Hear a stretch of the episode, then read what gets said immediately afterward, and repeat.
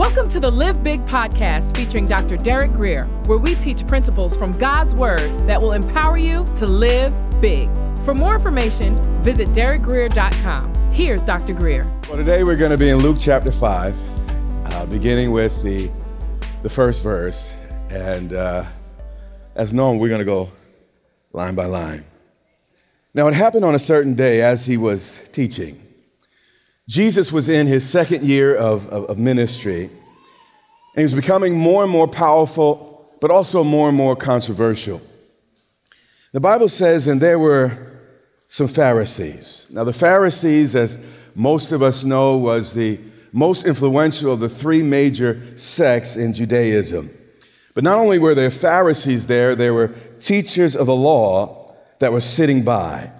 So, delegations of the most learned and most powerful uh, people uh, in all Israel were there exclusively to check Jesus out. Now, here you have this 30 plus uh, year old man, and uh, you know, he's this young upstart. He's from the country. He didn't go through the school system that, that you're supposed to go through. And uh, uh, they were there basically just to check him out. But, but also, you know, it was also this, this meeting was, was about uh, them remaining top dog. Jesus was, uh, uh, lots of folks were, were, were, whispering his name, and, and some was too scared to say it out loud. But, but everybody was talking about him, and he was something of a rock star, if you will. And, and this whole meeting was about one upmanship, and this was the mentality uh, of these men that were standing uh, in the room. But let me tell you something the only person you should ever try to compete with is the person you were yesterday.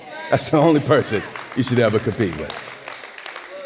Well, these teachers of the law, they came, they were sitting down, and then they came out of every town of Galilee and Judea, that's the countryside, and Jerusalem. So we see that Jesus' ministry or his influence is, is, is broadening, uh, not only the country, but uh, his fame reached the big city, which is Jerusalem. And despite all the skeptics and the cynicism and the testosterone, the naysayers, and all that was in the room, watch what Luke says here. He says, And the power of the Lord was present. You see, if, if God is for you, it really doesn't matter who's against you. Now, I, I find in my life, the greater the adversity, the greater the anointing. So when God says yes, even your enemies can't say no. So, despite what was in the room, Jesus was getting it done. The Bible says, and the power of the Lord was not intimidated, wasn't set back, but it was present to heal them. Now, all Jesus ever wanted to do was heal and put people back together, including these religious leaders, but they wouldn't let him. And this, this was the challenge. You see, our obstacles in, in life are never so much another person, but the person on the inside of us. You want to see your greatest uh, enemy or adversary? Look in the mirror, and you will see your greatest opposition. Verse 18 says, Then behold, men.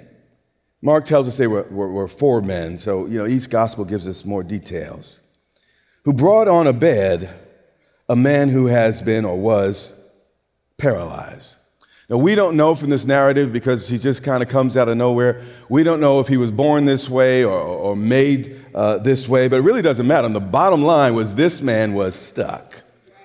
But thank God he had people in his life that cared enough for him to get him to Jesus. Amen? Amen. And we will all have moments in life where, where you know what, we, we, we, we won't be able to get by without a little help from some friends. And sometimes you're the friend, sometimes it's a friend that's needed. Bible says they, they sought to bring him in and lay him before Jesus. And this is important. Just because your motives are right doesn't mean you're not going to face problems. How many know that's true? Some God, sometimes God even allows obstacles to see if you want it badly enough. If you're not willing to put a little skin in the game, then you just don't want it. And, God is wise, and some of the, the, the greatest thing He has for us is on the other side of a little bit of opposition. When they could not find how they might bring their friend in, Bible doesn't say this, but these guys probably tried just about everything. They pushed, they probably shoved a little bit, and they tried to squeeze. They might even have yelled, and I'm sure they took a few moments to even pray. The Bible says, but because the what? Crowd. You see, if you're ever going to accomplish anything, you have to learn to get past the noes. That's important. I just said something. My greatest person, uh, look, I don't know about you, but my greatest breakthroughs come after I've been rejected and come after I've been blocked. But what's interesting about me, perhaps your life's different, but, but I, I bet it's probably very, very similar. My miracle almost always begins with an idea God places in my mind or an attitude He puts in my heart. You know, just like in, birth, pay attention here, God tends to deliver us head first. I don't know if you caught that. In order for the baby to move out of the womb and to step into the world, it begins with the head. Do you hear what I'm saying? And in order for you to step into that next level, do you hear what I'm saying? In order for you to, to become what God has for you next, it often begins right, right here. So they got this problem a whole bunch of people, one Jesus. So I believe the Holy Spirit popped something in their head. The Bible says they went up on the housetop. Now, we should have behind me, well, in just a moment, uh, what uh, a common first century Jewish home looked like. And uh, you notice there were steps on the roof. And actually, in the book of Acts, the Bible says that Peter was on the roof praying uh, around uh, noontime. And uh, uh, often they put little tents up there to keep the sun out. You get some fresh air, and the homes were pretty small. So, so that's often where, where people would go. But because of the crowd, everyone wanted to hear Jesus and see Jesus. Um, so everyone was looking through the window, listening outside the door. But they noticed, hey, it's too crowded to get through the door. But then they noticed no one was on the roof. You see, the closer you get to greatness, the less traffic you're going to find on your side of the road. The Bible says, and they let him down with his bed. Now, the other Gospels let us know that there were strings attached or, or bed sheets or what have you, but it was, it was an incredible feat of engineering, if you will. They, they, the, the man couldn't move, but they, they, they came up with a way to get him into the room. But what I want you to notice here is they brought the man just as he was. That's important. You'll spare yourself a whole lot of frustration and disappointment if you stop trying to fix things that you can't. That's, that's important. If God expected us to be able to fix everything and do everything, why would we need Him for help? Last I checked, my God specializes in repairing the broken, restoring the hopeless, fighting for the helpless. You hear what I'm saying? Healing the wounded. Let Him do what He does best. And they let Him down with his bed through the tiling. Now, most scholars say that uh, this miracle happened in Peter's house. However, there's, there's a small contingent of scholars that say Jesus owned this particular house, and that the only reason they tore up the roof is because they trusted the mercy of the one who owned the home. Pay attention to what I'm about to tell you. Another reason they say that is because of what Mark says in 2 and 1. And we're not going to argue the point, I'm just exposing yourself, you, you guys to, to some different positions. And again he entered Capernaum after some days, and it was heard that he was in the what? House. The is the definite, or is a definite article, implying that the thing mentioned was widely known, and in this case, widely celebrated. I want you to take a look at the language of some of our more modern translations, the New American Standard Version, the NIV, and, and the NIV. Watch what it reads. It says, It was reported he was home. So, Jesus was a carpenter by trade. And I don't know if this was absolutely true. I, I, I wouldn't bet my life on it. But it is possible that Jesus built his own home. After all, he's born in Nazareth and, and he's living, or he lived in Nazareth. He's now in Capernaum. Luke 5 and 19. Let's get back. And they let him down with his bed, pay attention, through the tiling. What's interesting is that ceiling tiles were only found in the homes of the wealthy. So it appears that either Peter or Jesus had a little swank and a little swag in their home. But here's the point don't let what you have or what you don't have define you. If God would carve out Antelope Canyon in Arizona for us, if God would create the White Mountains of New Hampshire for us, if God would create Crater Lake in Oregon for us, if God would create and, and, and make beautiful Grand Spring in Wyoming for us, if God would create Antelope Valley in California for who? Us. If God would create Niagara Falls in New York for us, if God would create the Grand Canyon for who? For us. If He create the tulip fields in, in the state of Washington for us, can Jesus at least get a little tiling on His ceiling? Just a little bit. After all, He came from heaven down.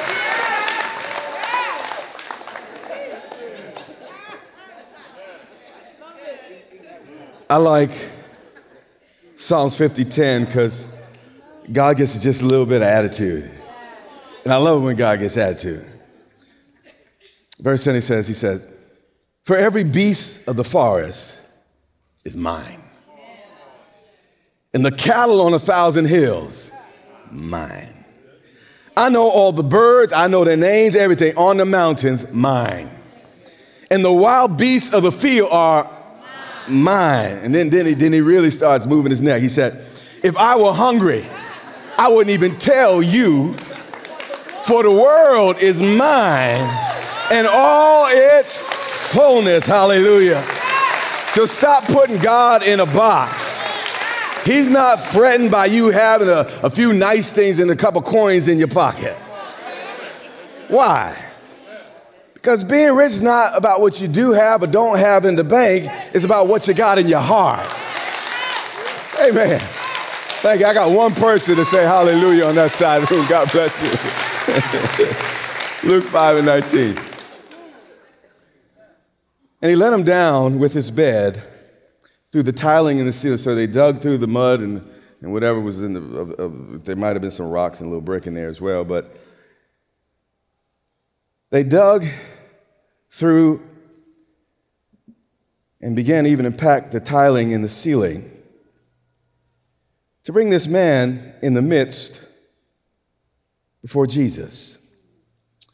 What I want you to see is that these four men were willing to tear something up to get this man to Jesus. And God is willing, matter of fact, he's, he, he, he, he honors our willingness to tear stuff up, impediments and obstacles that would keep anybody and people from getting to Jesus. You would think that God would have frowned on that, but God's like, what's a house compared to a soul? We would have been all concerned about you messing up my house. And God was like, I need to heal the broken. And there was no thing, nobody, stuff that was going to get in the way of this man's miracle. Verse 20 says, When he saw their what? Faith. Their faith, not just their words. You know, our eagerness to bring people to Jesus is simply our faith in action. How many of y'all know that's right? He said to him, He said, Man, your sins are forgiven. You see, everyone saw this man's paralysis, but Jesus saw the real need. But what I also need you to notice is that whatever this particular man's sin was, we don't know precisely what it was or had been, it did not stop Jesus from showing kindness. We can disagree and we can disapprove without being nasty. Can I get an amen in this room? And the scribes and the Pharisees, these are learned men, these are thinkers, heads of the nation. They began to reason, saying, Well, who, who, who is this guy, this, this, this Jesus here, who speaks blasphemies? So eyes are rolling at this point. Some veins are bulging. In fact, can anyone say tension? Just saw your name say tension, tension. There was a little, just a little bit of tension in the room. But despite the fact the Pharisees tended to be wrong just about with just about everything when it came to Jesus, in this case, they happen to be asking a good question. And then they, they, they, they uh, uh, their reasoning is, is followed up. Who can forgive sins but God alone? Now, I want you to imagine me, Pookie, Ray Ray, and Peanut are hanging out one night. And the evening goes on, and I, I don't know what happened. Someone did something, but Pookie hit Ray Ray in the jaw. And then Peanut turns to Pookie and says, I forgive you for punching Ray Ray in the mouth. What do you think Ray Ray's gonna say? Peanut, you can't forgive Pookie, right? Y'all following the story? He didn't punch you, he wronged me, right? You can only forgive sins that are against you. Stay with me, stay with me. When Jesus told the paralytic that his sins were forgiven, in essence, he was saying, Your sins are against me. You see, the scribes are right. Only God can forgive sins. So if Jesus is and was claiming to do this, he was claiming to be God. Here's what I know if God doesn't forgive sinners, heaven's gonna be empty. Thank God Jesus forgives even when we can't forgive ourselves. Verse 22. I'm making record time this morning. We're already on third base. But when Jesus perceived their thoughts, he answered and said to them, Why are you reasoning in your hearts? Now, he couldn't hear their words. They were off in the distance, sitting there with their arms folded and, and all the rest. But Jesus heard their hearts. And God kind of, you know, knows how to do that. And Jesus said, Which is easier? By the way, nothing worth doing is easy. If it were easy, everybody would do it. So, which is easier to say? Your sins are forgiven you, or to say, rise up and what? Walk. Jesus did not only say or imply that he was God, he did things that only God could do. That's important. If you can't walk the walk, don't talk the talk. But in verse 24, I really like that because I want you to watch Jesus knuckle up in this verse. Watch, watch him, watch him do it. He said, but that you scoffers and folks, you know, rolling your eyes up, but that you may know that the Son of Man has power on earth to forgive sins. He said to the man who was paralyzed, I say to you, arise, take up your bed, and go to your house. You see, the proof of Jesus' identity was not how good he looked. The, the, the proof of his identity was not how smoothly he talked. It wasn't about how well he was liked. The proof of, of his identity was how much he helped. Do you understand what I'm saying? And we often say around here, God's not trying to get anything from you, but trying to get something what? To you. To you. So if you can break it, God can fix it. How many of you know that's true? If you can ask it, He can give it. If you believe it, you can receive it. If you can bring it, he, he, he'll take it. If you can use it, God can supply it. So, in a couple minutes, if you want it, I want you to come and get it. Just in a couple minutes. Come and get what God has for you. Immediately, he rose up before them, took up what he had been lying on, and did just what Jesus told him to do. He went back to his own people and departed to his own house, but something was a little bit different. He was glorifying God. He came to Jesus sick. He came to Jesus paralyzed. He came to Jesus stuck. But he left walking with a new walk, a new whistle, a new song. By the way, that's all God wants to do. For some reason, we got the devil and God mixed up we put horns on God where God's just trying to mess up our life. And if I let him in, you know, he's just going to turn me into this messed up person. And, and the devil's the one that has all the fun. The last I checked, it's pretty miserable in hell. I know we're talking about, you know, I want to go to hell to, to be with all my friends because they're going to be partying down there. The Bible said there's weeping and gnashing of teeth. That ain't nobody's party. That is not a party. That's not a party I want to go to. But, but my Bible reads that in heaven they singing songs. In fact, they, they singing loud songs. And they're excited and they're jubilant. And you got stuff up there, we don't even know what it is. The face look like a bull and, and the other face look like a man. I don't know what that is. Man, they got some stuff up there. It's exciting. And, and that's where I want to, I got off the subject here. I apologize. In verse 26 it says, and they were all amazed and here's what I believe is God's word to us God's a little bit through with average, He's a little bit through with mediocre. He's just a little bit done with the same old, same old. God wants to do something in your life that's going to cause people's mouths to drop. There's way too much ordinary going on in our everyday living. The Bible says when, when this man got into the presence of Jesus, folks were amazed. People that knew him, that knew his lameness, his stuckness, and, and knew the type of man he was and, and, and his background and his past, were absolutely amazed. You have been listening to the Live Big podcast with Dr. Derek Greer. For more information, visit derekgreer.com or follow Dr. Greer on social media.